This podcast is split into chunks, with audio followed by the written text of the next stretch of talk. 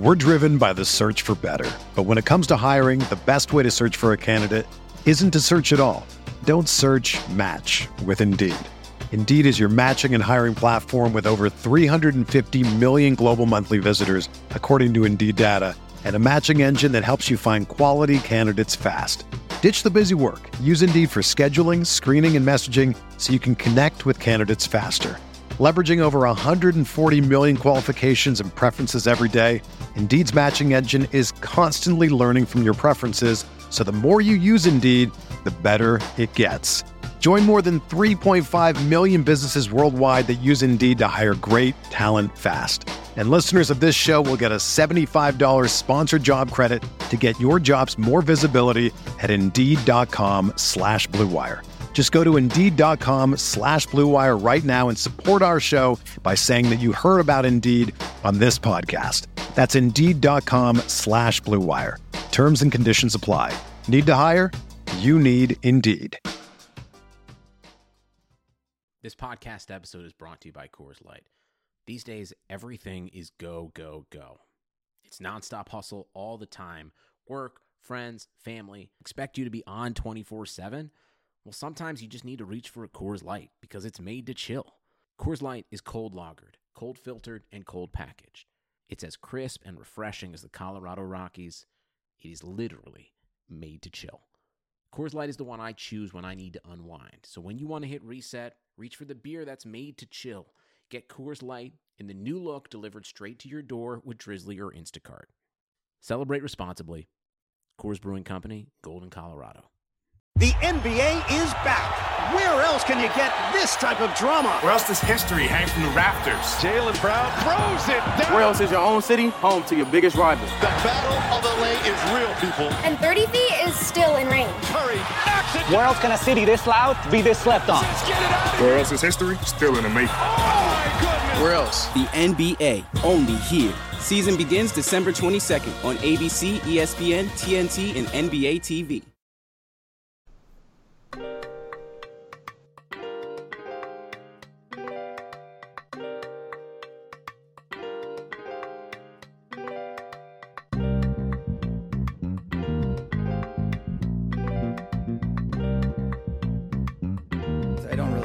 Idiot most of the time.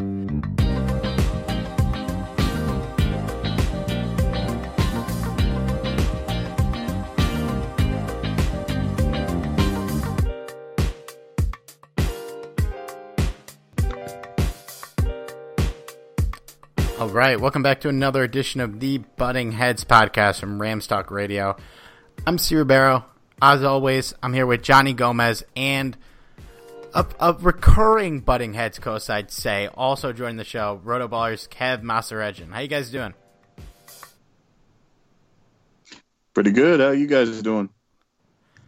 I'm doing pretty well. It's good to hear from you guys again. It's been a while. It, it has, Kev. It's good to have you on. We we got some stuff to talk about for sure uh, that I know you're hot on, and also this week is like the only sporting event for the foreseeable future uh, that isn't a Michael Jordan documentary. So we got real topics to talk about for God knows how long. So it's bittersweet. Um, but thank you guys for tuning in, and of course, get out of the way, please, if you haven't given us a five star rating on Apple Podcasts, give us a review, take a screenshot, send it to us on. You can send it on Twitter, email, ramstock9045 at gmail.com. Give a screenshot, tell us who's entering. You'll be entered to win a Rams jersey customized. Once we get to 200 reviews, we'll pick the winner. Uh, who knows what the Rams jerseys are going to look like? But if you don't want the new ones, you could get a throwback too. Uh, I, I we got I got to start with this. So, John, it's, Kev, we were talking about this before the show. Uh, the Chargers jerseys came out today, and I think everyone is pretty universally in agreement that they're at worst fine, but we all we for the most part all like them. But uh, John and I were talking about whether or not the helmets would have horns, and I said I'd be shocked if they didn't. But I I could see them modernizing it. And Johnny, I'm gonna need you to repeat your take you gave me earlier. So here's the thing. The whole vibe that uh, the Rams unleashed with the whole like ocean vibe and everything. I don't want to see that shit on the helmets or the uniforms. And the reason being is when you really think about it, I don't even know why that's a concept because Inglewood or Los Angeles for that matter, they're not near an ocean. I mean, yeah, you can drive to an ocean from there, but you really can't see an ocean like within like I don't know, a couple miles. So why is that a thing? I don't get it. It's not like it's the Long Beach Rams or even the San Diego Rams. So like I don't understand why there's so much emphasis on oceans. Uh, I, I I don't know. Am I overreacting? I don't know. For for me at least, Inglewood's pretty close to like El Segundo, Manhattan Beach, all of that. So Marina Del Rey too. It's like really close to Marina Del Rey. So like the beach isn't that far, and we have fan. There are like Rams fans, Chargers, or whatever fans in Santa Monica too. So I I don't want to say we're neglecting them by uh, if we were not to include any of that ocean atmosphere into all of this. Uh, yeah, I guess if you want to talk about downtown Los Angeles, yeah, that's kind of far from the beach area. And but like los angeles is west coast beach suntans all that and whatnot. So it's not the biggest deal. I don't think it's you know irrational to have any sort of vibe associated with the beach ocean whatever. So that's just my take. Like i don't think it matters much. It's just whatever they're trying to sell. And, johnny you mentioned uh, san diego would make more sense. In a lot of ways we are as far as we've seen the new brand, the rebranding so far, we are trying to aspire to be a former San Diego franchise. Oh, jeez. I I saw a Photoshop jersey today that was just like Rams New Jersey's looking fire, and it was just uh, the the new Chargers jerseys with like updated colors. I really uh, wish those jerseys were our jerseys. Those those are amazing. Honestly, I'm a big fan. I don't yeah. know, like those color schemes, the powder blue and yellow and whatnot. It it, it, it is the best jersey in football. Has to be right, or like I, the the the original colors at least had to be. I think I think at least in the top tier. Uh, I'm sure there's some like purists who will say like the Packers or some shit like that, but I, I think they're probably my personal favorites uh, at least for a primary uniform. And I, I, I was telling Johnny before, I, I don't have a lot of faith that the Rams jerseys are going to be great. I don't know oh, why. Yeah, I, saw, I saw those uh, mock-ups. I was not a fan. I, I don't know why. I just it doesn't seem like we're trending in the right direction. And I I had pretty tame logo takes, I would say, over the past weeks. I thought it was like fine, but uninspired. But when I keep seeing the logo on like mock like draft big boards, like I don't know if you guys have ever played like in Madden or in 2K where if you create a custom team, like you got this logo that you think looks fire, but when you see it next to other logos, it like it looks a little off because it's like a custom logo. That's what I think of when I see this logo next to like the Ravens logos. It just looks like it looks like it should be for a different thing. Like it doesn't look like an NFL logo. I agree. It really it sticks out like a th- sore thumb. Maybe because we're not used to it, but also like our logo was fine. I, I had no problem with the old LA, like not the old LA Rams logo, but like what we were rocking with. Maybe like a jersey customization would have been cool, but like we had the perfect jerseys. Like we, those uh, OG Rams jerseys that we kind of like modernized a little bit with the uh, the bright blue and yellow and whatnot. Like I don't know the exact you know color scheme, but it looked fine. It looked great on game days. I, I really don't understand this rebrand. I get it. We're getting a new stadium. It's like ooh fancy, but it kind of it, it feels like we're it's overkill. We're really pushing it with this whole rebrand. Yeah. And thanks to Eric Dickerson, I can't stop seeing a, a penis on the on the ramp. oh no. I gotta say though, Dickerson's been peddling some trash logos, like saying that they're no offense to him, uh, but like some of the logos, he's like, should we bring this one to the team when I meet with them? It's like, no, that logo sucks. Like, there's so much going on. I I like the um the alternate logo. I wouldn't hate it if that was our logo. And I I love the colors. I think they got the colors right. I think the colors, like whether or not, even if the jerseys come out shitty, I think you're still gonna be able to get some fire gear that it's like twists on the logo because the colors are so good. But I, I don't know. I feel like they're gonna fuck up the jerseys. As long as they don't fuck up the helmet, I won't be that upset. Wait, you're talking about alternate with it, which is just like the white ram's head with the with the horns, right? Yeah, I don't like. I'm not obsessed with it, but I I like it. Yeah, I think that I saw the hats; they were pretty cool. But like, I hate the the L.A. Rams uh, with the little horn thing on the A. Like, I'm. Oh yeah. It just looks. It, it feels tacky. It looks like I made that, and like you're right. It looks like I made that in Madden. It, like, it wouldn't oh, shock like, me you're if they bringing in switched. LA. Yeah, yeah. Sorry. Uh, it just looks like uh, the mock-ups for LA teams that they were bringing between uh, 90. What? Like, when did the Rams leave? It was like 94 from LA. I believe it was like when I was born. Yeah, I was 94. Okay, so yeah, from between then to when they brought him back a few years back. So like it looks like those mock-ups they would do when it's like, oh, is LA getting a football team? And then here's like what the logo could look like, which is terrible. I don't know. I like the 89 logo, the helmet with the ram's horn. That's all we should have gone back with. Like Yeah. some modern version of that. Yeah, I don't know if uh, if this logo is going to be long for the team. We'll see. We'll see if it grows. I don't know.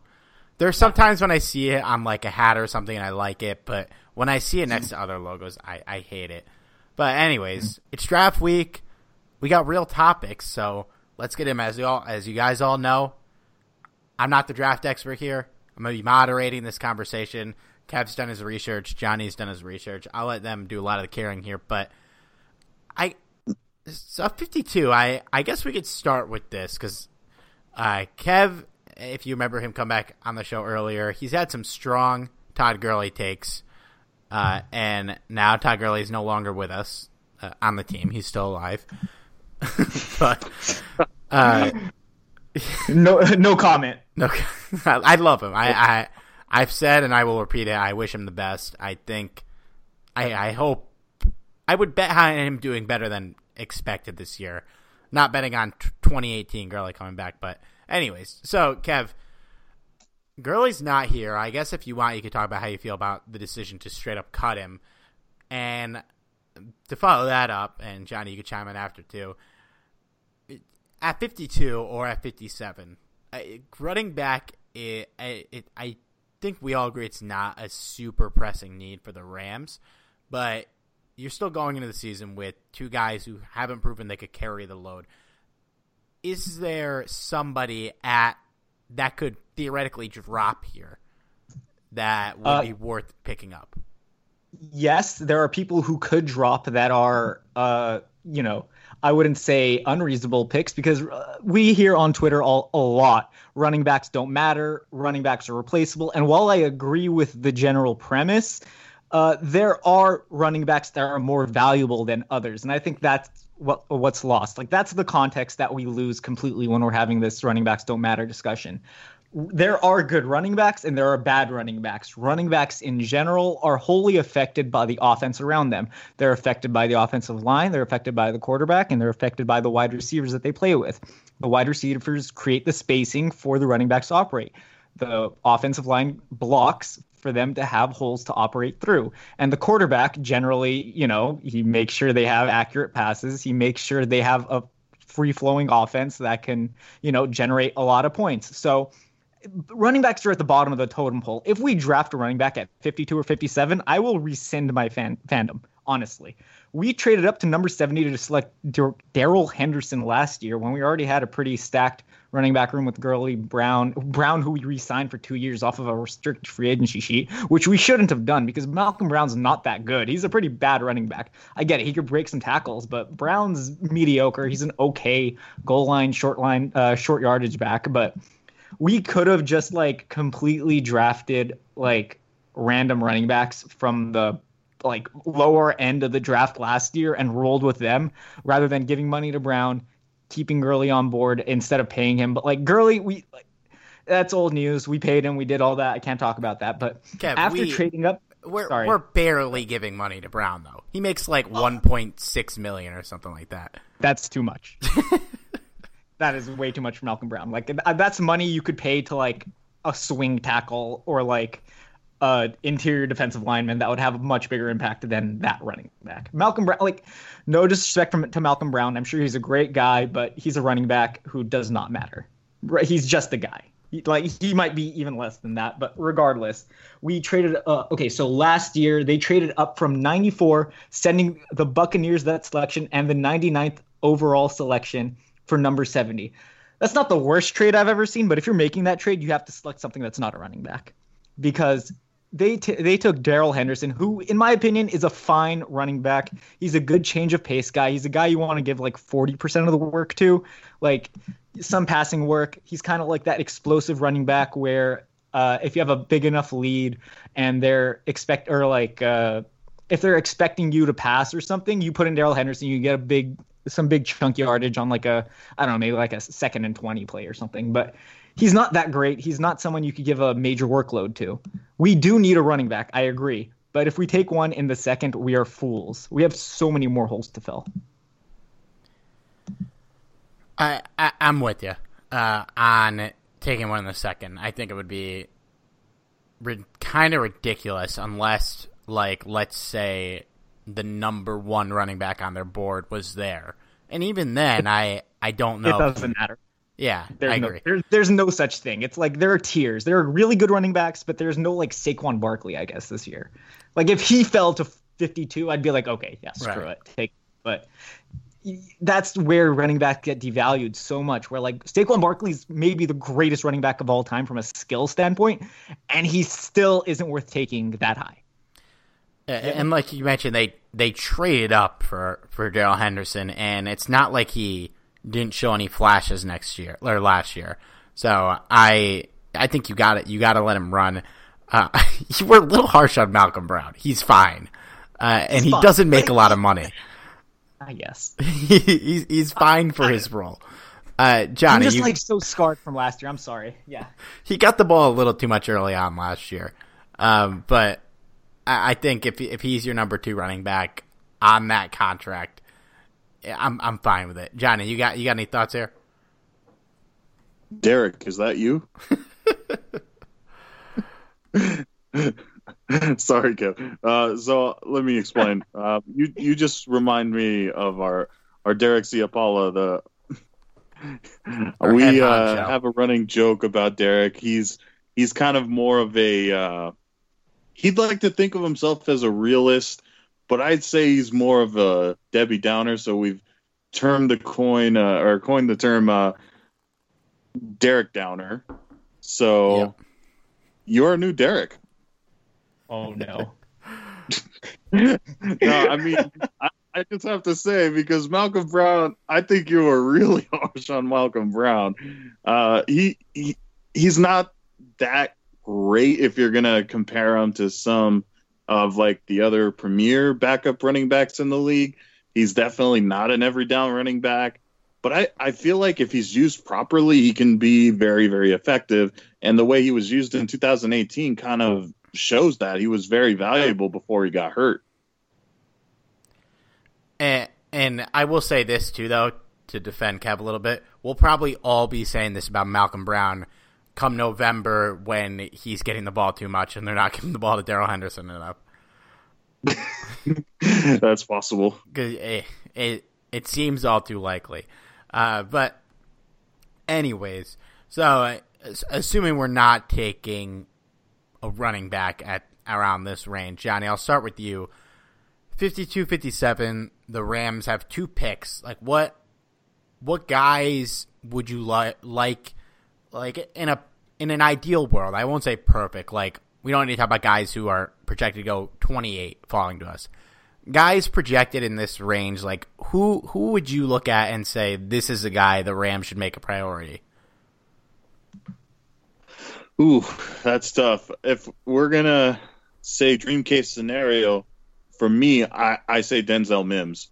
I am a huge fan of Denzel Mims. I feel like he fits the Rams' offense the best out of any receiver that's realistic in this category. Um, I don't think he falls to pick 52. But if we're going to say dream case scenario, yes, Mims absolutely would love 100% love to have him. Hey, That's I got my number one. I got Mims at 52 in Kevin I's RotoBaller mock draft we did. So you never know. Uh, we are uh, a group of experts what? that did that draft. works like that, man. but if I'm going to be a little more realistic, I would say probably Julian Okwara. I think the uh, he's the edge from uh, Notre Dame. It's a position of need, and I feel like um, he's a very good value pick there at pick 52, and um, certainly more realistic than Mims.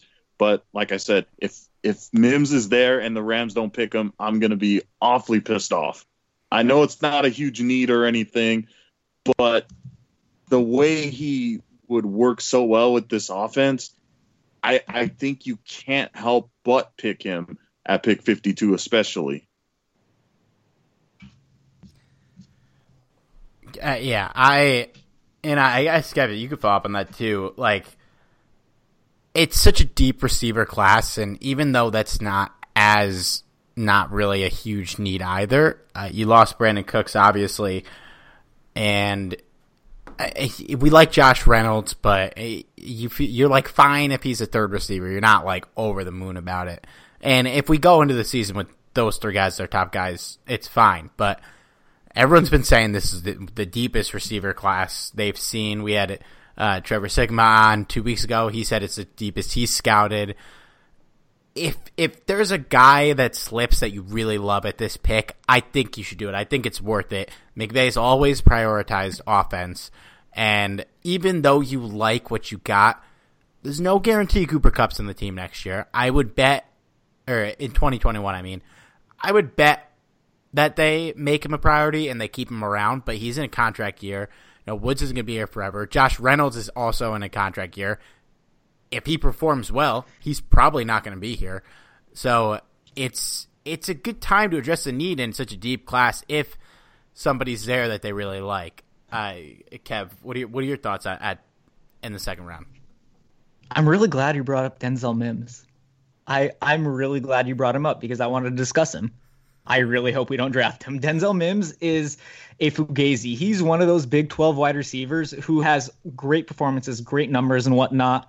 But he's been put up against such shoddy coverage and such weak, like backfields, uh, not defensive backfields at least, that we're kind of fooled by his production. Now, Baylor isn't exactly a wide receiver factory. I guess they had Josh Gordon a few years back, but he was we all know he was up and down. But uh, there are a few things I really, really do not like about Mims, particularly that he's fairly two dimensional. He's only good at two things: running deep and uh, contested catches he'd be a fine red zone threat. He'd be a fine field stretcher, but he's not someone you want to rely on consistently. I get it. He has fantastic measurables, but so do plenty of other other wide receivers. And we see this year in and year out where it's not exactly wide receiver measurables that win. Like you look at someone like Donte Moncrief, you look at someone like I don't know, like Josh Doctson or whoever it may be, where you see the size. You see like last year, Hakeem Butler, you see size, speed, uh, some production at the college level and you're impressed, but at the same time, they're unable to get off the line of scrimmage because they're so shattered when they face press coverage in the NFL and a, a bigger cornerback is bullying them. Denzel Mims is that kind of guy where he has such a thin frame and such poor skills off the line of scrimmage that – it would either take him three to four years to develop into a serviceable wide receiver.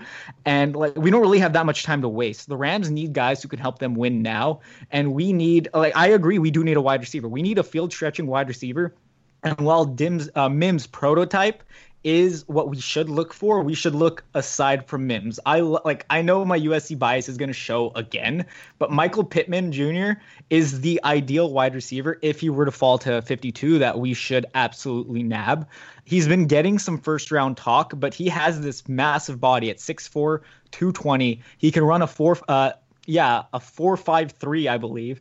He's agile. He could work downfield. He could work in screens. We can use him in the perfect manner as a complementary wide receiver to Woods and Kupp that he can field stretch, he can act as like a diversion downfield. He can do a little bit of everything and be serviceable from day one.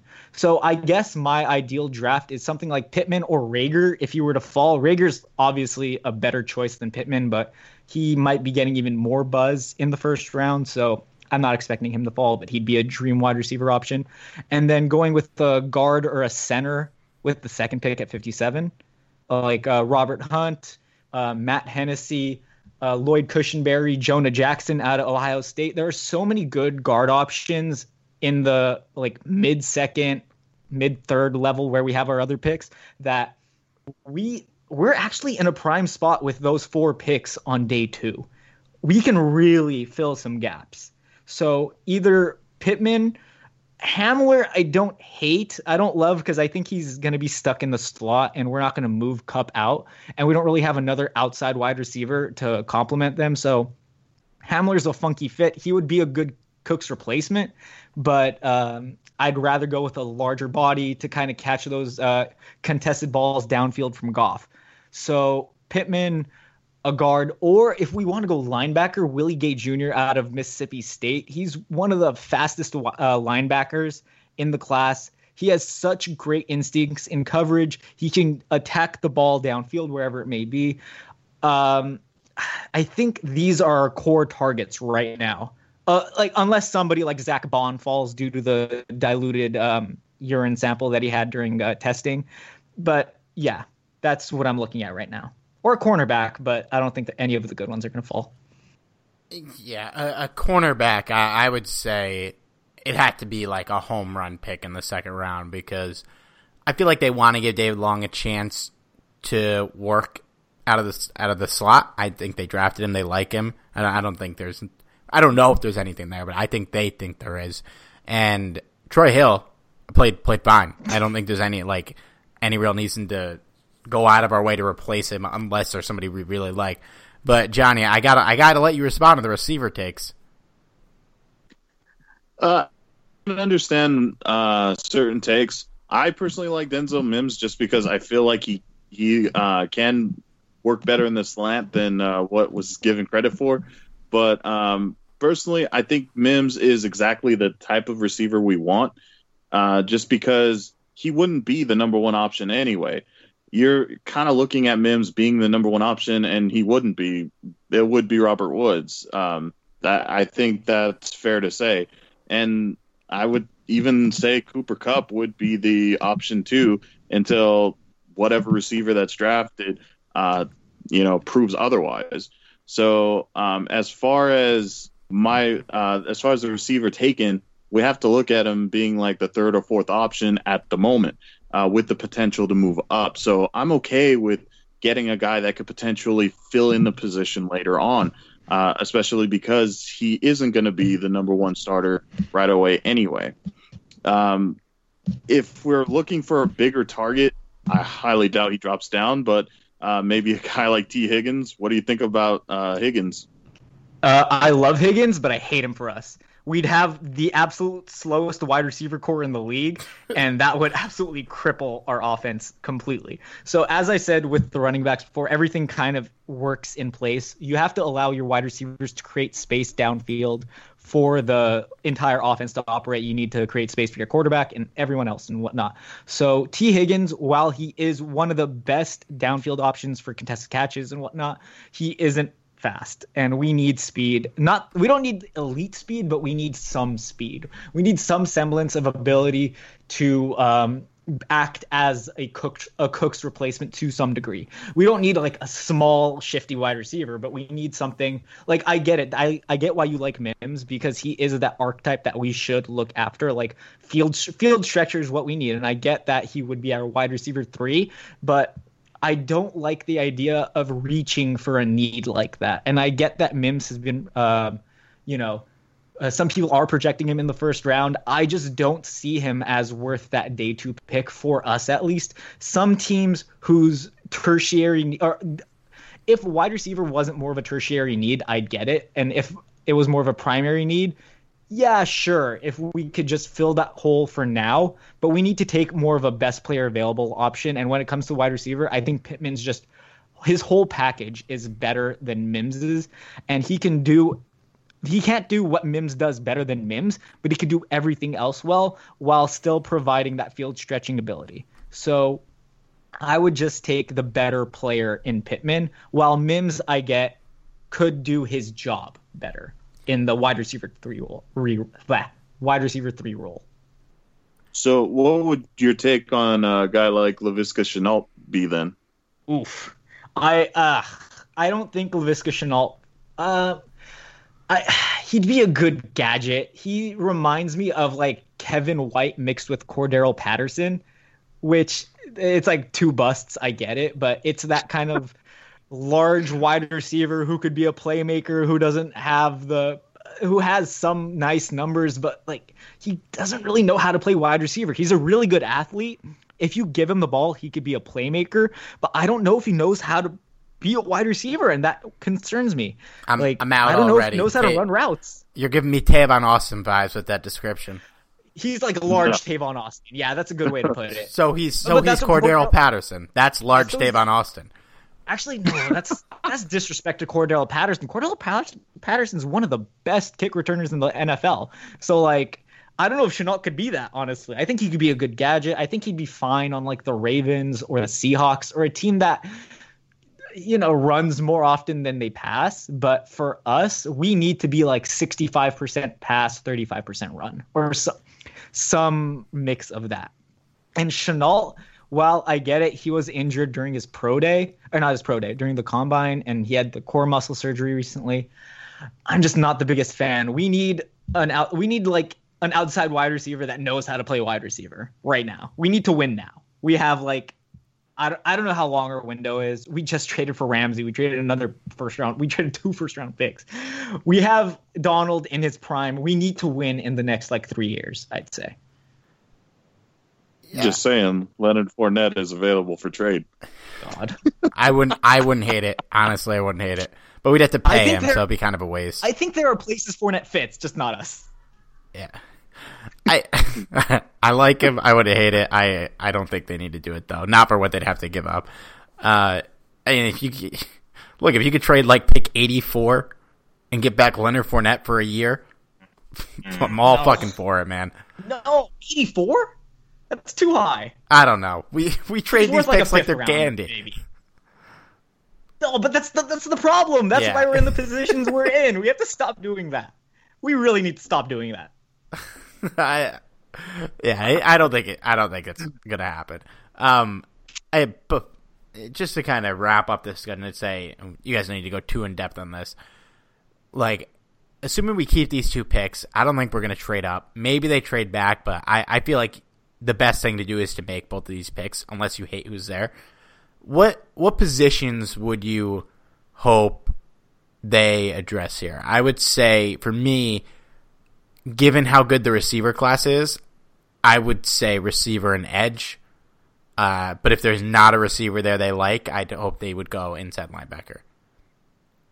Yeah, I agree. Inside linebacker is a huge uh, position to fill. If we can get, like I said, Willie Gay Jr. from uh, Mississippi State, I'd be ecstatic. Even though it'd be a little bit of a reach in the second round, I'd still like I, I would support it fully because I am not going into the season with Micah Kiser and Travin Howard and Kenny Young and Troy Readers are starting inside linebackers. I would be very concerned.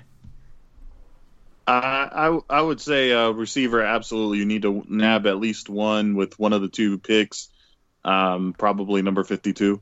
But um, wide receiver and either offensive lineman, um, specifically tackle or or uh, center. As far as guard is concerned, I feel like we're fine there. I mean, it, it wouldn't hurt to add more, but I would be more concerned about center or tackle. And mm-hmm. uh, yeah, absolutely, inside linebacker I wouldn't mind uh, as well.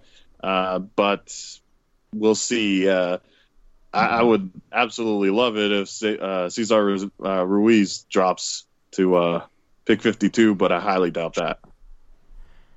Yeah, Ruiz would be a dream pick, but uh, I kind of disagree on guard. Who are like who are starters next year? Austin Corbett and Austin Blythe. We have both the two Austins. David, yeah, David Edwards for sure. Oh God! Oh yeah, because we're moving Blythe to center, right? To, yeah, Ed, yeah. Edwards played. Uh, Edwards, I thought, out of all the rookie linemen, or all the guys that shifted in. I thought he played pretty well. I'd be pretty surprised if he didn't start next year. Uh, to me, at offensive line, like I'm pretty indifferent. I think that there is potential with a lot of the guys we have, assuming Rob Rob Havenstein isn't just absolutely cooked, which he could be, but I'm hopefully he's not. We do have Bobby Evans, who I thought played fairly well. We have David Edwards, who I thought played well. Blythe at center is totally fine, and then the other guard you got Austin Corbett, who eh, take it or leave it, uh, and then Joe Noteboom, Brian Allen, the, the reserves. I think that there is potential with a lot of these guys. That being said, I would be fine with adding somebody and giving them a shot because none of these guys that I just mentioned are short things. Even though I think if we don't address this position, the line will be better than last year because they got better as the season went on. But I, if if they want to address it, I, I'd be fine with it. Um, I think we have to address it either in the second or the third. If it's not at pick 50, like I, I'd rather not do it at pick 52. But if it were at 57 or somewhere in the third, I think it's a must that one of those picks is some sort of interior offensive lineman. Now, Robert Hunt out of Louisiana Lafayette is um, one of the more unher- I wouldn't say unheralded because a lot of people on Twitter do like him a lot, but um, he's I guess one of the lesser known linemen. I think he played right tackle at Louisiana.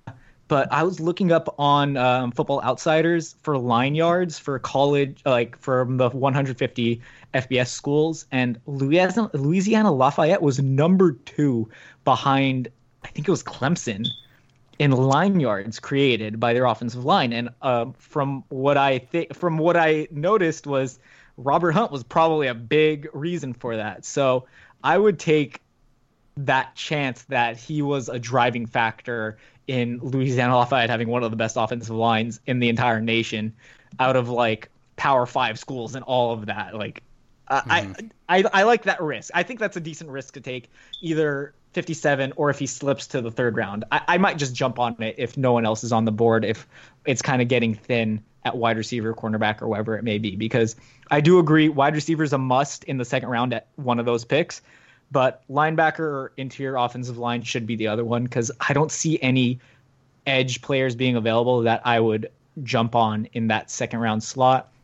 I kind of like the guys we have, don't love them, but I like our edge guys more than I like our interior offensive line guys, weirdly.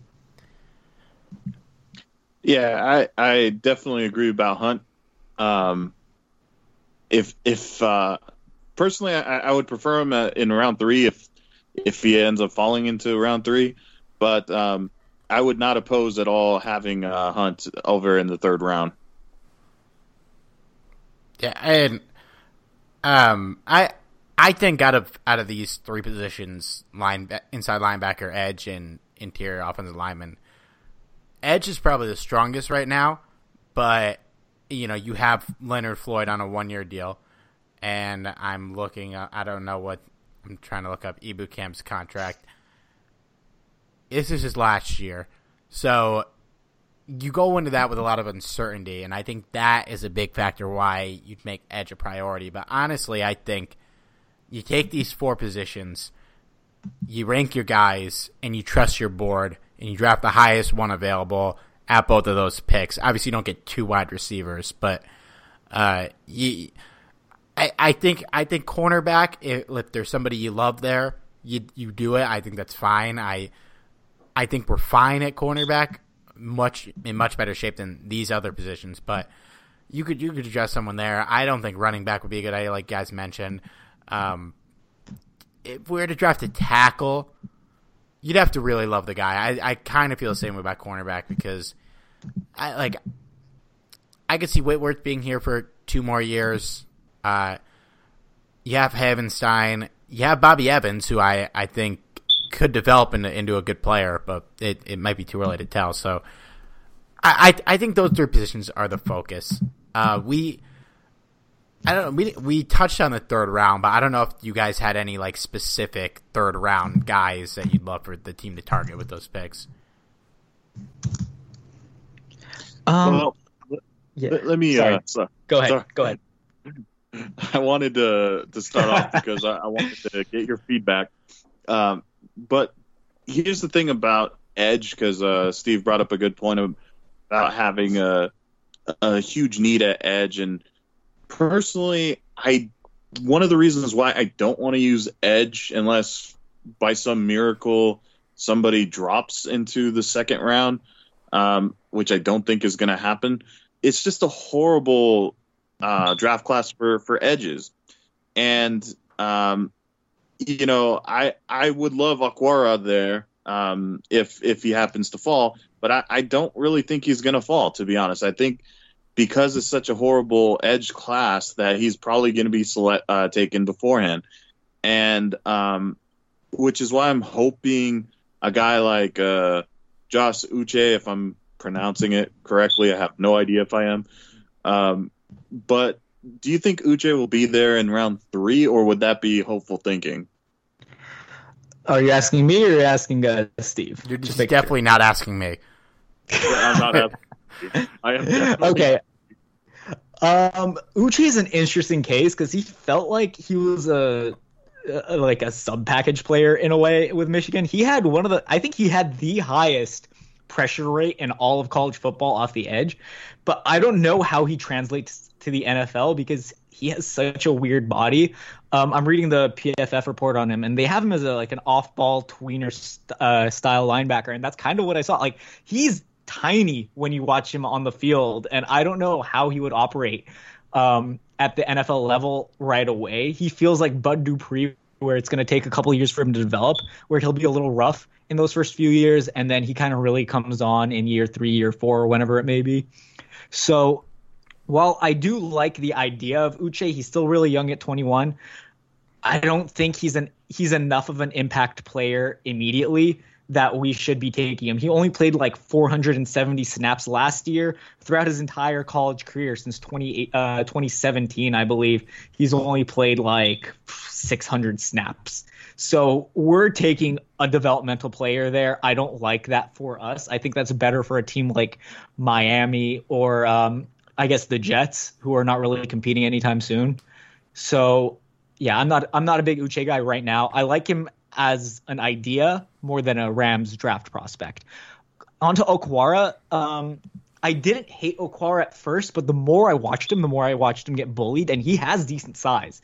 He's like uh, 6'3", 6'4", 250 or so, and he should be a little stronger, but he was getting bullied by tight ends at the college level, and it's not like he like he was in Notre Dame, so he got to play some easier schools uh, in their non-conference non-conference schedule. And I that's, guess not really. That's the USC USC alum coming out right there.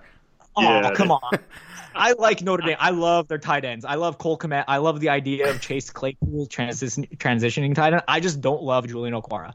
I I mean he could be a fine third round guy, like a late third round guy, if you want to take him, because he's the you know he's the prototypical three four outside linebacker that fits our defense to a T. But I just didn't like what I saw when I was watching him about a month ago, I believe. Maybe I could watch him again. Maybe I can like something out of his game. He has he's really fluid. I like that, but I just didn't like how he was getting bullied. So maybe if he puts on a couple pounds, maybe in a year or two, he could help. But yeah, I, you're like uh, what you said before. We were we're strong at cornerback, which I agree. Our starters are decent enough that I believe in them in Hill, Ramsey, and Long, and then we have Darius Williams as well, who can kind of fill in. Uh, uh yeah, he played slot, okay last year. Yeah, he, he could be okay. Um, I think we're fine there. Edge, it's such a bad class. Uh, Johnny, you're right. It, it is a horrible class after the first round, and even the first round, you're reaching outside of Chase Young. Like I like Caleb on Chase Chaisson, but you're gonna take him because you believe in what he can be, not what he has been. I like Zack Baun. I don't like the diluted sample. I don't like that he's kind of a weird. He has a weird body type as well. He might be a strong side linebacker more than a pure three four outside linebacker at, on the edge. So he may not be a perfect fit for us. Uh, but I think the clear targets are interior offensive line, wide receiver, linebacker, interior, um, inside linebacker. To be clear. Uh, but, by the way, I was specifically referring to your your subtle jab where you said he went to Notre Dame, so he played against some weaker competition. Uh, oh, okay, okay. Uh, uh. not not not just bashing uh, Okwara. And I, I will say for the listeners, in case any of us sound too negative, we don't have a first round pick, so no prospect we get is going to be a home run. You know, like there's nobody sitting there at 52 that you're like no brainer, no chance of busting. If he's there at 52, there are flaws. It doesn't mean that it's going to be anyone we take is going to be a bad pick or a good pick, but uh, there's positives and negatives to every every prospect past Chase Young, pretty much. Um, I a, a lot of guys, Kevin. I think Johnny, we've talked or you've talked about him in the past too. With we had Trev on. The most popular mock pick I've seen at 84 by a lot because I notice it every time is Akeem Davis Gaither out of App State.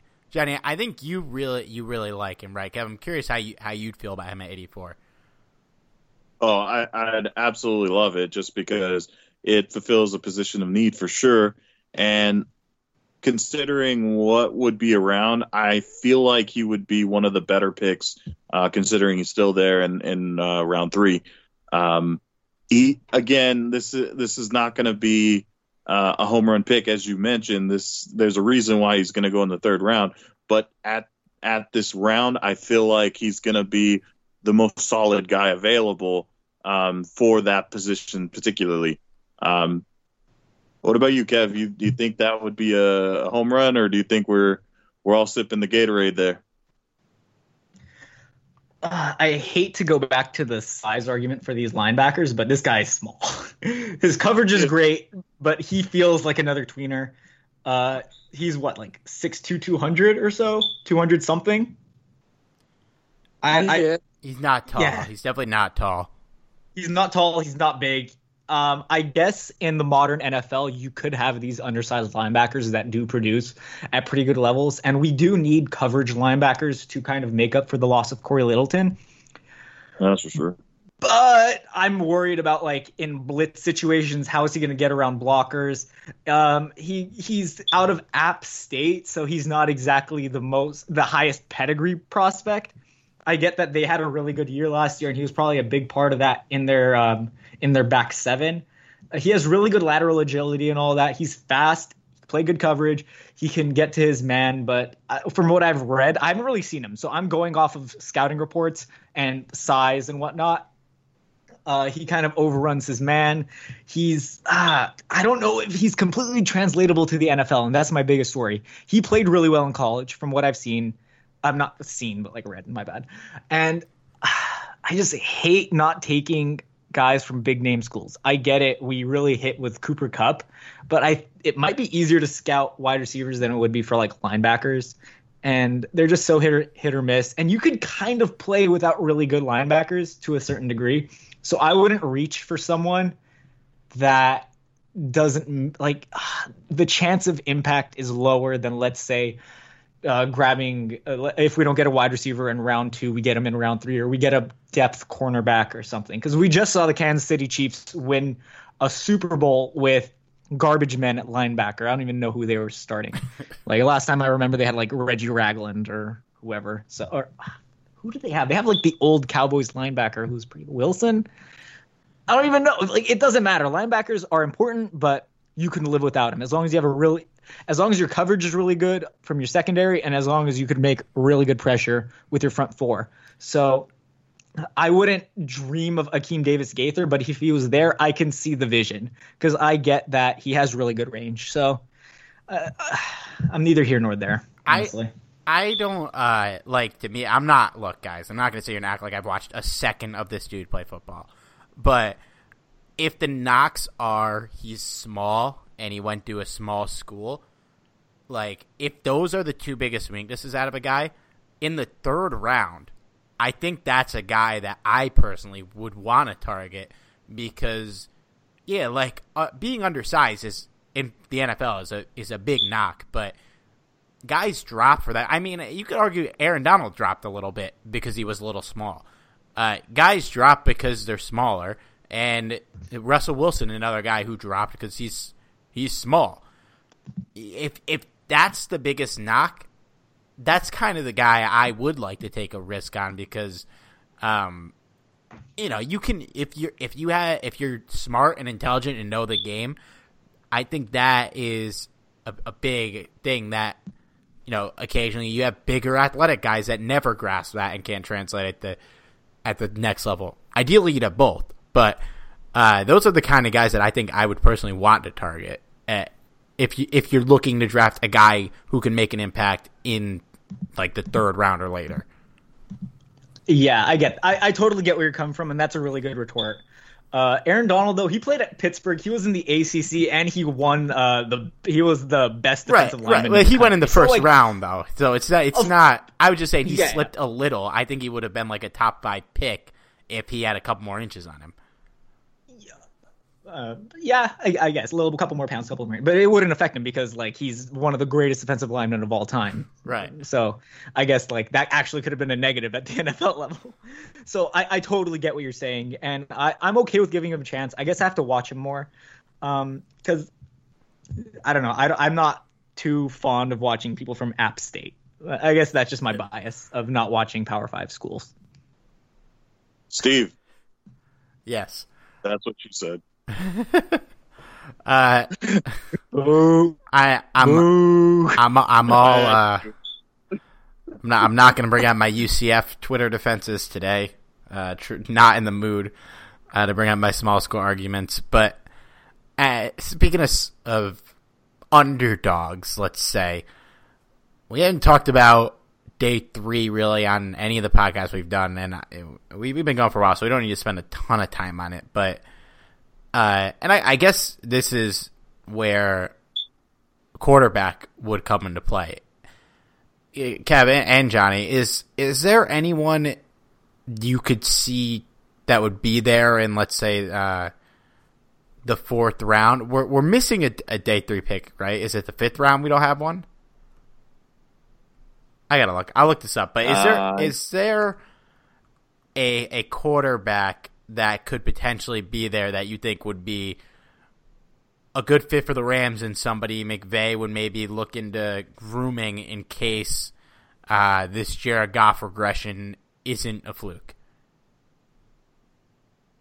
Um, for me, at least, there are a couple of quarterbacks that in day three I would target. Like I would not bother taking a quarterback in day two because that would just like we'd be just, like admitting that Jared Goff might be a failure. Yeah. So that that just to me is a waste of a pick. I get it. John Wolford's our backup, and I do want a you know more. I don't want to say polished, but maybe more game ready product to fill in at quarterback if God forbid something were to happen to Goff, or if, if like you said, his regression hit a, an absolute crest or something were to happen where he is unstartable. There are some potential options. Uh, Anthony Gordon out of Washington State's been getting some hype. Um, we saw last year with Gardner Minshew popping out of nowhere. I mean, I guess he was at Washington State as well. He was out of the Mike Leach offense, uh, that spread modern style where he came in and he, he knew how to play some football. You're like, dang, okay, this Gardner Minshew fella really can kind of sling it. And even though he's not some, you know, uh, re- revelation of sorts, he can fill in and he's decent. Like I don't think Gardner Minshew's necessarily a you know superstar quarterback or he's not going to break out anytime soon, but I think he was a quality fill in. And he's I good enough Anthony to get a second Gordon, season. At, at, good enough very, to potentially be their starter this year. Like that's crazy to me. He but he had an incredible season at uh, Washington State in 2018, and Anthony Gordon filled in. And I watched. I like. I didn't watch many Washington State games, even though I'm a Pac-12 guy, Pac-12 after dark and all that. But uh, he had himself a pretty good year. He threw a good chunk of picks at 16, but he also threw a ton of touchdowns. He threw 48 touchdowns last year at Washington State, and I guess that like Max Borghi, the running back's like a really he's a huge stud coming out next year. He's might be like the next Ekeler of sorts, but he had a 71.6 completion percentage, 5,579 yards in 13 games on 689 attempts. Yeah, like I said, the 48 touchdowns, 16 picks, which is a lot, but when you're throwing that often, you're going to throw some picks. No one's perfect. So he may be a day three guy we target. He's pretty big at 6'3, 210, so he can fill in as, you know, if we have him drop back a ton, maybe go into shotgun mode a lot, we can run out uh, some sort of modern style quick hitter offense with uh, Kupp, Woods, and whatever wide receiver we sign. I'm not sign draft. Um, we could have something that works. So Anthony Gordon would ideally be my day three option. He's not someone I'd reach for, but if he's there in round five, if we like trade up for him or something, I'm fine with it. Yeah. Uh, but by the way, I looked it up. Five is the round we don't have a pick. We have four, six, and seven. Uh, but you could theoretically trade into five fairly easily if there was somebody you wanted to get. Uh, Johnny, any, anyone you could see in that range, or do you think it's even worth it? To tell you the truth, I was glad he brought up Gordon because uh, um, I am also a Pac-12 guy, uh, but my team sucks. We're not going to talk about that though. so, hey, um, hey, my team sucks. As a Trojan fan, it's been rough. Uh, yeah, mine's worse. Um, we're not going to talk about that, like I said. Um, but I do, I do uh, remember Gordon a lot, and I think that he's certainly worth a, a look in, in day three. I don't know if I'd, you know, waste a really high pick on him. Uh, maybe around six, around seven, bearing in mind he might be there. I don't know if he'd even be there at six or seven. NFL Network's But, uh, got him. His projection is round seven slash undrafted, so it's definitely possible he'd be there in six.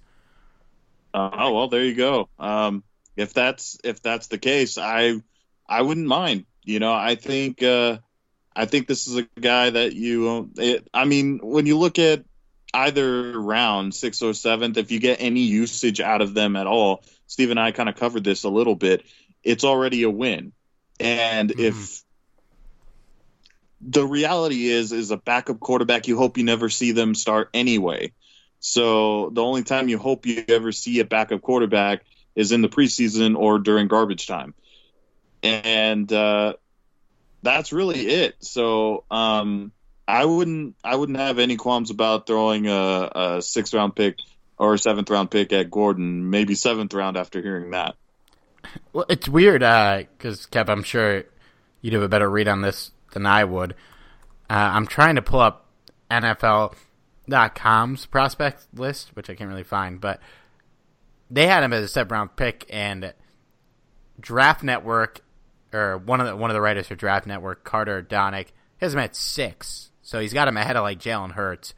Uh, so I don't. I would take anyone over Jalen Hurts, and I don't know. I don't know how deep. You've seen my Twitter.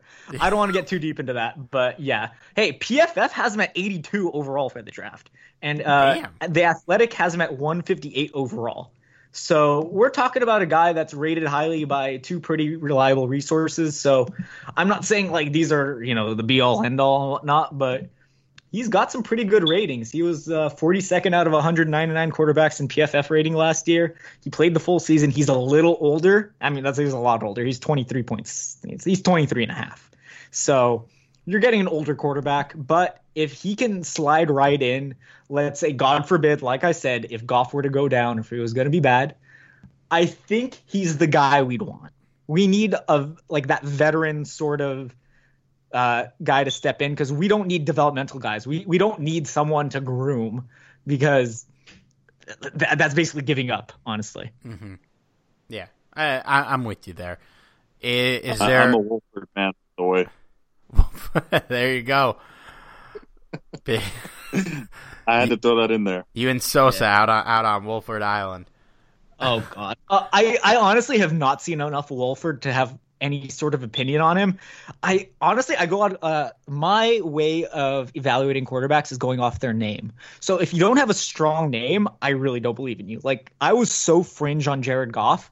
If it, Goff, Goffle, Goofy, ugh, I, I I hated that name so much when we drafted him, but I watched him I was like, ah, he's pretty good. So I gave him the benefit of the doubt this year, like Justin Herbert, I don't know how you draft a guy named Justin Herbert. Like Herbert, you're gonna plaster that all over your stadium, all over your jerseys. Herbert, that's the perverted guy from Family Guy. Like that's not who you want leading your team. Some guy named Herbert. Like no offense to anyone named Herbert, last name Herbert or whatever it may be, but it's just not an NFL quarterback name. Anthony Gordon, strong NFL name. So I can see the vision here. Uh, and uh, look, honestly, too, we're talking about quarterbacks. I I'd be fine if after the draft the Rams just gave whatever salary they have left, because I'm guessing it won't be a lot, to Blake Bortles and brought him back. I'd be totally fine with it. I, I he, I, to me, he's a, I would say a high tier backup, Blake Bortles. I'm not going to hey, feel great. At, what's up? Aren't we in the negative in cap space? How are we going to give anyone any money? Well, we got to sign rookies. I don't know. Blake Bortles still free agent. you never, you never know. Maybe he'll come back. Living in L.A., not playing, making a million dollars probably. Uh, it's not the worst gig. Um, any any other guys you wanted to talk about day three? I don't care how stupid the reasoning is. If uh, if there's anyone you want to say publicly on the record, you hope the Rams draft on day three before the draft. Now's the time. Uh, I was just curious on you know potential guys to uh, be a kicker or punt returner. Uh, I know the Rams were. No, I mean they. I know. no, I believe it. Yeah. Huh? It matters. It matters. No, it Look, totally matters. But it's crazy that this is still an issue. We've had this issue for yeah. so long. I'm with Johnny yeah. though. If there's if there's somebody we could draft in the sixth or seventh round specifically to fill that role, I'm all for it. We yeah, we Johnny alluded to this earlier. In the sixth or seventh round, if you get a guy who produces a single like quality NFL game, then it's a good pick because half of these guys don't even make the team. So I yeah, I I'd go keep going. Uh, I, I was just saying, I, I, I know the Rams are kind of scouting um, Van, uh, Van Jefferson from uh, Florida, I believe. I'm not a fan, um, but I don't know. Is there is there a prospect in the sixth or seventh round you can think of that might be a good fit as a kicker or punt returner? a, kicker? I, I, I, really don't. I, besides like Rodrigo Blankenship, oh, returner. Oh, kick returner. I was like, yo, I'm not. I do not speak kicker uh, scouting reports. That's not my language. But um, there's a Javelin Guidry out of Utah. He's like 5'8", 170, I think. He's like his 40 time was uh, like I don't want to say world bre- record breaking, but like he had an insane 40 time. He's reportedly like he can maybe play some slot corner too if we really want him to. So I guess he would be an option, but I, I am not anywhere near uh, close to whatever you guys are to wanting to draft kicker kick returners and punt returners because I think I'd rather use those picks on like potential wide receiver threes. Like there's some good guys out there like Marquez Callaway, Joe Reed, James Proche. Um, uh, there, uh, Swain out of Florida, he played really well against Auburn, last I recall. But there are some options. But honestly, on day three, that's where I'd want to target running back, where we were actually discussing earlier, where there are good running back options that maybe could slip to us in the second, but we shouldn't take. But in round, uh, in not round, in um, day three, there's Michael Warren the second out of uh, Cincinnati, who would be an amazing option because he could play that three down role that we need. He could be the perfect Brown replacement because he's like five nine, I believe, two twenty or two twenty six or something like that. He can operate out of the slot. We can uh, motion him out play him as receiver. He has pretty good hands for a running back. Um, unfortunately, he has. I, I, noticed a bit of a fumble issue in one game against Virginia Tech. But uh, aside from that, we can use him in goal line situations. We can use him all over the field as a sort of uh, thunder and lightning with Darrell Henderson, where Darrell Henderson's the lightning, Michael Warren's the thunder. If we could get Warren in like on like uh, round six, seven, somewhere around that, I'd really like that. There's also um, AJ Dillon out of Boston College. He uh, graded out really well. He tested pretty decently for a uh, running back who's even like he's six feet tall and he weighs more than Leonard Fournette. But I think their 40 times were pretty close to each other. Although he didn't produce as well at the college level as Fournette, like obviously he would have been like a top five pick to some bad team like Fournette was. But Dillon's another back that could be the Thunder to Henderson's Lightning. So I'm looking for that bigger back who could carry a good workload, provide some solid burst, provide some, you know, banging between the tackles, and uh, maybe some passing down work as well, because Lord knows we need a running back that can catch. After watching Todd Gurley not be able to turn around last year, I need some sort of production out of my running backs. Uh, yeah, I I think running back. I don't know if in the fourth round I would necessarily no. want to do it unless there's somebody you really like. But when you get into the fifth, sixth, seventh rounds, if there's a guy you think can contribute, then yeah, I'm all for it. I think with with these picks, and I think it's why return specialist is someone you want to think of. If you're looking at a guy in the sixth or seventh round, and you, you're looking at this guy, and you you have a role that you could see him in on day one of the season on the roster, like actually playing and being productive, I that I that would be my first priority. But I think this would be a good time to address running back, even if it's a long shot, uh, riskier guy. Uh, day three running backs pan out more than a lot of positions. You know, uh, even even undrafted guys. You look at you know, Arian Foster was one of the best running backs of the decade. Didn't get drafted. So this it, it, the later rounds would probably be worth grabbing a running back, and because worst case they don't make the roster uh, if we keep John Kelly again. But I, I, I, I wouldn't mind. I wouldn't mind going running back here for sure. Yeah, no, I was talking about like round six, round seven. I was not yeah. talking about round four. Uh, you you know how adamant I get I am against running backs. Like the only unless we somehow land D'Andre Swift in round two, and even that I wouldn't love, but at least we can use him as a wide receiver pretty often because we can motion him out as well he has this insane body at like 6'1", 215 where he's not just a running back. So I guess that wouldn't be too bad. Like if we take Jonathan Taylor and we're just feeding him like 300 times a year, I'm uh, like oh, like I said, I rescind my fandom. But we we need we need versatile pieces on offense. We need guys we can move around, we can create diversions with that the defense actually believes because what made us so good a few years back when we were demolishing teams, when we killed Kansas City two years ago. What made us so good was the talent on the field. The obviously the offensive line was playing out of their minds, but we had a believable threat at every level of offense, whether it was Todd Gurley, Woods, Kupp, Cooks, whoever it may be.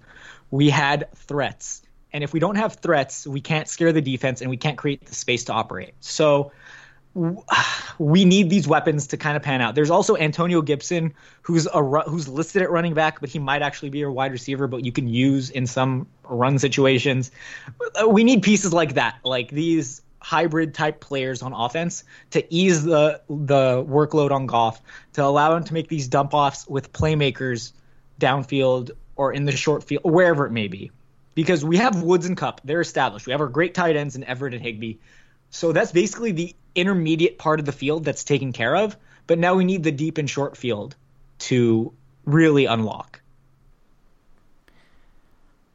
Yeah, well said. Cough, uh, cough Rodger Saffold. Oh, R.I.P. I miss, miss him. him. Uh, I just want to I want to end with this because I mentioned that NFL.com grade on Anthony Gordon. Just throw that out the window. I'm looking at. I, I was curious, so I looked up Aaron Donald's draft grade. Uh, they had his prospect grade of 5.9, which meant backup slash special teamer. They had him projected to go in the fourth or fifth round, which I like. What is what? I, I, I don't I don't understand how, how they had a, a first round pick going four to five. Yeah, that's uh, that's that's pretty fucking terrible. I'm not gonna lie. Short, scrappy, instinctive, highly productive defensive lineman who does not look the part but inspires confidence. He can be an exception to the rule. If you root for, if the type you root for and has the quickness, athleticism, and motor to earn a spot as a rotational three technique in a fast flowing 4 3 scheme. The oh, guy oh, had boy. 66, 66 tackles for loss in four years at Pitt. 29 and a half sacks as a defensive like as an interior defensive lineman. That is unbelievable production. And this guy's calling him a fifth rounder. Yeah, that's, that's what's his name? I want to drag him. I want to cancel him on uh, Twitter. Nolan Nor Nawrocki. Nawrocki. Never heard of him, and there's probably a reason. probably got fired after this. I mean, Jesus. Dude, 28 and a half sacks in one season in the ACC, back when like Florida State was like good too. Like that's insane. Come the, on. The four five thing is crazy. I'm not. I'm not going to drag somebody for getting a prospect wrong. Uh, you know, I mean, twelve teams essentially got that pick wrong. But how do, how do you have a guy who's going to go in the first round as four to five? Like he might he probably wouldn't have fallen past he might have not fallen past the Bears if we didn't take him. Uh, we took Kyle Fuller right after. I don't know. Anyways, that's a funny draft. Isn't that the Justin Gilbert draft? That's have the you Justin seen Gilbert that draft? Yes, it is. Uh, have, uh, that top uh, 14 or 15, I want to say, everyone but Justin Gilbert in that draft's been in the Pro Bowl. Kevin, in that I think, range. I think you're erasing a certain former Ram Oh, from your memory. Oh, Greg Robinson. My bad, my bad, my bad, my bad. My bad. All right. Yeah, no, it, Again, it's again. it's nuts. It was uh, four guys out of the first seventeen picks didn't make the Pro Bowl, uh, but were, the other two were uh, well, Blake Bortles was a bad pick, and then Sammy Watkins, who compared to these other guys was bad, but it's not like like it's not like he's a bad player. Uh, eh, respect to Watkins, he was a great prospect. So there's always that. Like, uh, I don't want to besmirch his name at like coming out. Like, you, you no one's like, uh, it's like in retrospect, like Sammy Watkins was a bad pick. No, he wasn't. He was the best wide receiver prospect of that draft and one of the best of the decade. He just didn't really pan out as that wide receiver one. And maybe it was injuries. Maybe it was playing in Buffalo all those years. He didn't really get to develop properly, whatever it may be. He got an unfair shake, in my opinion. He and he's been okay. He's been serviceable. But uh, yeah, going back, how much I don't want to say better, but I mean, we wouldn't look back on Greg Robinson so negatively if we had taken him where we took Aaron Donald and we took Aaron Donald where we took Robinson. Like The feel Aaron like- Donald pick probably saved Les Snead's job. Because, you know, if he fucked that up and he walked out of this draft with just Greg Robinson, I think there's a chance he gets canned when Fisher gets canned. Because that's, that's horrible. But, um, no, I, I don't disagree. And he was a pretty good product at, prospect at the time. Jo- Johnny and I took a deep dive on every Rams draft uh, under Les Snead on the last pod.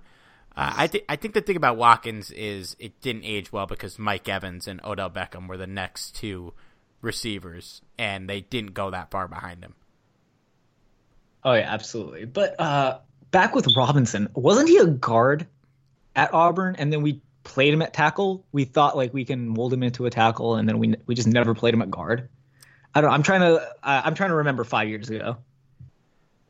Uh, Robinson did play guard for a little while, but like he wasn't very good as a guard either. Okay, there it is. Yeah, no, I um my fandom doesn't go that far back. I started watching a, a lot more deeply when uh, they came to LA. So I don't remember those first few years for Robinson because I was like, much. Yeah, I felt like we were playing him out of position when I watched him. I was like, this guy this obviously is not a left tackle. Well, uh, he, he might have dabbled in guard, but we, Johnny, I think what you're thinking of was we were going to move him to guard when we signed Andrew Whitworth, but we traded him before the season started. It, uh, he he um, I think because I think he initially started at guard, and then he just wasn't really doing much, and then he shifted over to tackle and wasn't doing much better, if not worse. So uh, you you really just missed a lot of false starts, is what you missed. Uh, uh, well, we, certain, we certainly got false starts back last year from from our guys. Uh, all right, any any any final thoughts here before we depart, fellas? I, I I'm just really excited for the draft. Gonna have me some pizza nearby, and I'm gonna have me some uh, tequila nearby as well. Uh, The tequila is for two reasons. Number one, for a celebration of what I think was a good draft. Number two is uh, I'm gonna have to pour one out for for the twenty the 2020 Rams if we actually see it. Uh, I hope so. You know what, man? I, I I think they will do everything in their power to play this season. I if I had to bet right now, there wouldn't be fans, but I would bet that they play. But I, I don't yeah. I don't know how like brand new stadium opening up to no fans is gonna be insane. That's like what shit timing, man. Serious. Yeah, uh, I don't know. I it seems unlikely right now. but it's Yeah. it's also it's changing every day, so who knows? Uh, Kev, tell the people where they can follow you. Yeah, hit me up at Rotosurgeon on Twitter. R O T O Surgeon. I have some really good draft takes and I have some really bad draft takes. And if you want to see some Jalen Hurts hate, come on by. But other than that, my work is on rotoballer.com. Right now, I just put out a piece about uh, the draft wide receivers where I could see their dream destinations and their worst case scenarios as well. Uh, so I only did like the the eight best in my opinion. Denzel Mims was not included. Um, and then I will have a piece out, I believe, tomorrow on the running backs of the draft and their dream destinations. And I will have a few mentioned to the Rams. So if you are at all interested, go on rotoballer.com and hit me up. So that's where you can find me. Other than that, I'm I'm excited for the draft. Uh, it's one of my favorite traditions every year. Uh, I'm not going to be able to get together with friends this year, which is the absolute worst part. You know, you got to social dis- distance and all. Uh, stay safe. Everybody stay at home and uh, take care until next time. Agreed. Just for that, I hope I hope we draft Jalen Hurts. Kev, we'll definitely bring you back on if the Rams draft Jalen Hurts. Don't- honestly, don't even bother. I won't be Rams fan. By that point, I'll be I'll be uh, talk Chargers or whatever. Oh, oh God. Uh, hey, my completely unbiased opinion, rotoballer.com, best fantasy website. Not, no bias here, just saying. Uh, all right, but hey, that's it for us, guys. Kev, thanks for coming on. As always, a pleasure. Uh, if you guys want to hit us up on Twitter, at Ra- Talk Rams, at Steve Ribeiro, at Johnny Five Not Six. and last two weeks of pods were also draft preview. So if you haven't listened, listen up, and we'll see you guys next week. I don't really think I'm an idiot most of the time.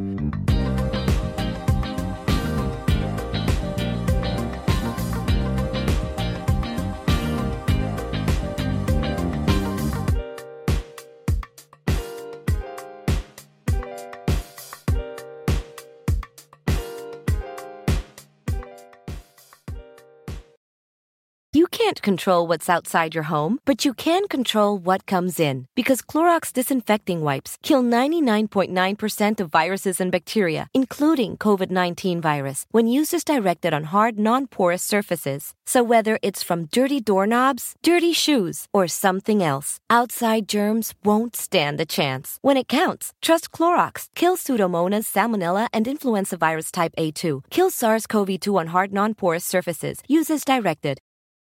You can't control what's outside your home, but you can control what comes in. Because Clorox disinfecting wipes kill 99.9% of viruses and bacteria, including COVID 19 virus, when used as directed on hard, non porous surfaces. So whether it's from dirty doorknobs, dirty shoes, or something else, outside germs won't stand a chance. When it counts, trust Clorox. Kill Pseudomonas, Salmonella, and influenza virus type A2. Kill SARS CoV 2 on hard, non porous surfaces. Use as directed. Sugar Ray Leonard, Roberto Duran, Marvelous Marvin Hagler, and Thomas Hearns. Legends, whose four way rivalry defined one of the greatest eras in boxing history. Relive their decade of dominance in the new Showtime sports documentary, The Kings, a four part series premiering Sunday, June 6th, only on Showtime. Whether you're a world class athlete or a podcaster like me, we all understand the importance of mental and physical well being and proper recovery for top notch performance. That's why I'm excited that Unifyd Healing is sponsoring this podcast. Unifyd Healing is a new and super innovative global network of wellness centers powered by Energy Enhancement System, or EE System. If you haven't heard of the EE System, you'll want to listen up. This technology promotes wellness, deep relaxation, purification, and rejuvenation. At hundreds of locations across the globe, access to a center is easy and affordable. Interested in experiencing the EE system technology for yourself? Go to unifydhealing.com slash bluewire to learn more and find a center near you. That's U-N-I-F-Y-D healing.com slash bluewire. No material or testimonials on the Unifyd Healing website are intended to be viewed as medical advice or a substitute for professional medical advice, diagnosis, or treatment. Always seek the advice of your physician or other qualified healthcare provider with any questions you may have regarding a medical condition or treatment and before undertaking a new healthcare regimen, including EE system.